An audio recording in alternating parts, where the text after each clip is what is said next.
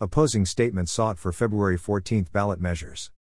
For the February 2022 special election, the Elections Office, as the filing officer, has identified three propositions that do not have citizens appointed to write a statement against.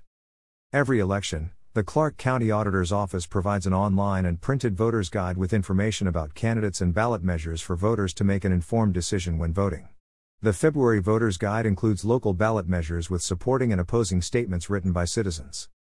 A legislative body placing a measure on the ballot can appoint a committee to write a supporting statement and another committee to write an opposing statement. But often, the elections office receives only a supporting statement for a local ballot measure. If the group cannot identify anyone to oppose the ballot measure, then the elections office staff attempts to identify citizens interested in authoring such a statement.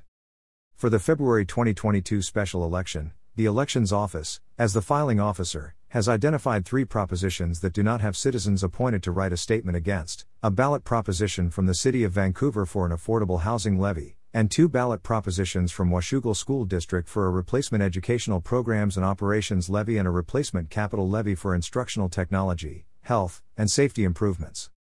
To review the complete text of the resolutions, ballot language, and other resolutions for the February special election ballot, visit clarkvotes.org and follow the link to February 14, 2023 special election information located near the top of the page. Any registered voter interested in writing an opposing statement is asked to contact Kathy Garber of the Clark County Elections Department at 564 397 2345. The deadline is 4 p.m. Tuesday, December 20th.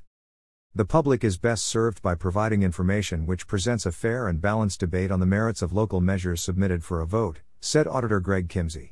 We urge anyone interested to help us get their opposing statements to these local measures into the online voter's guide.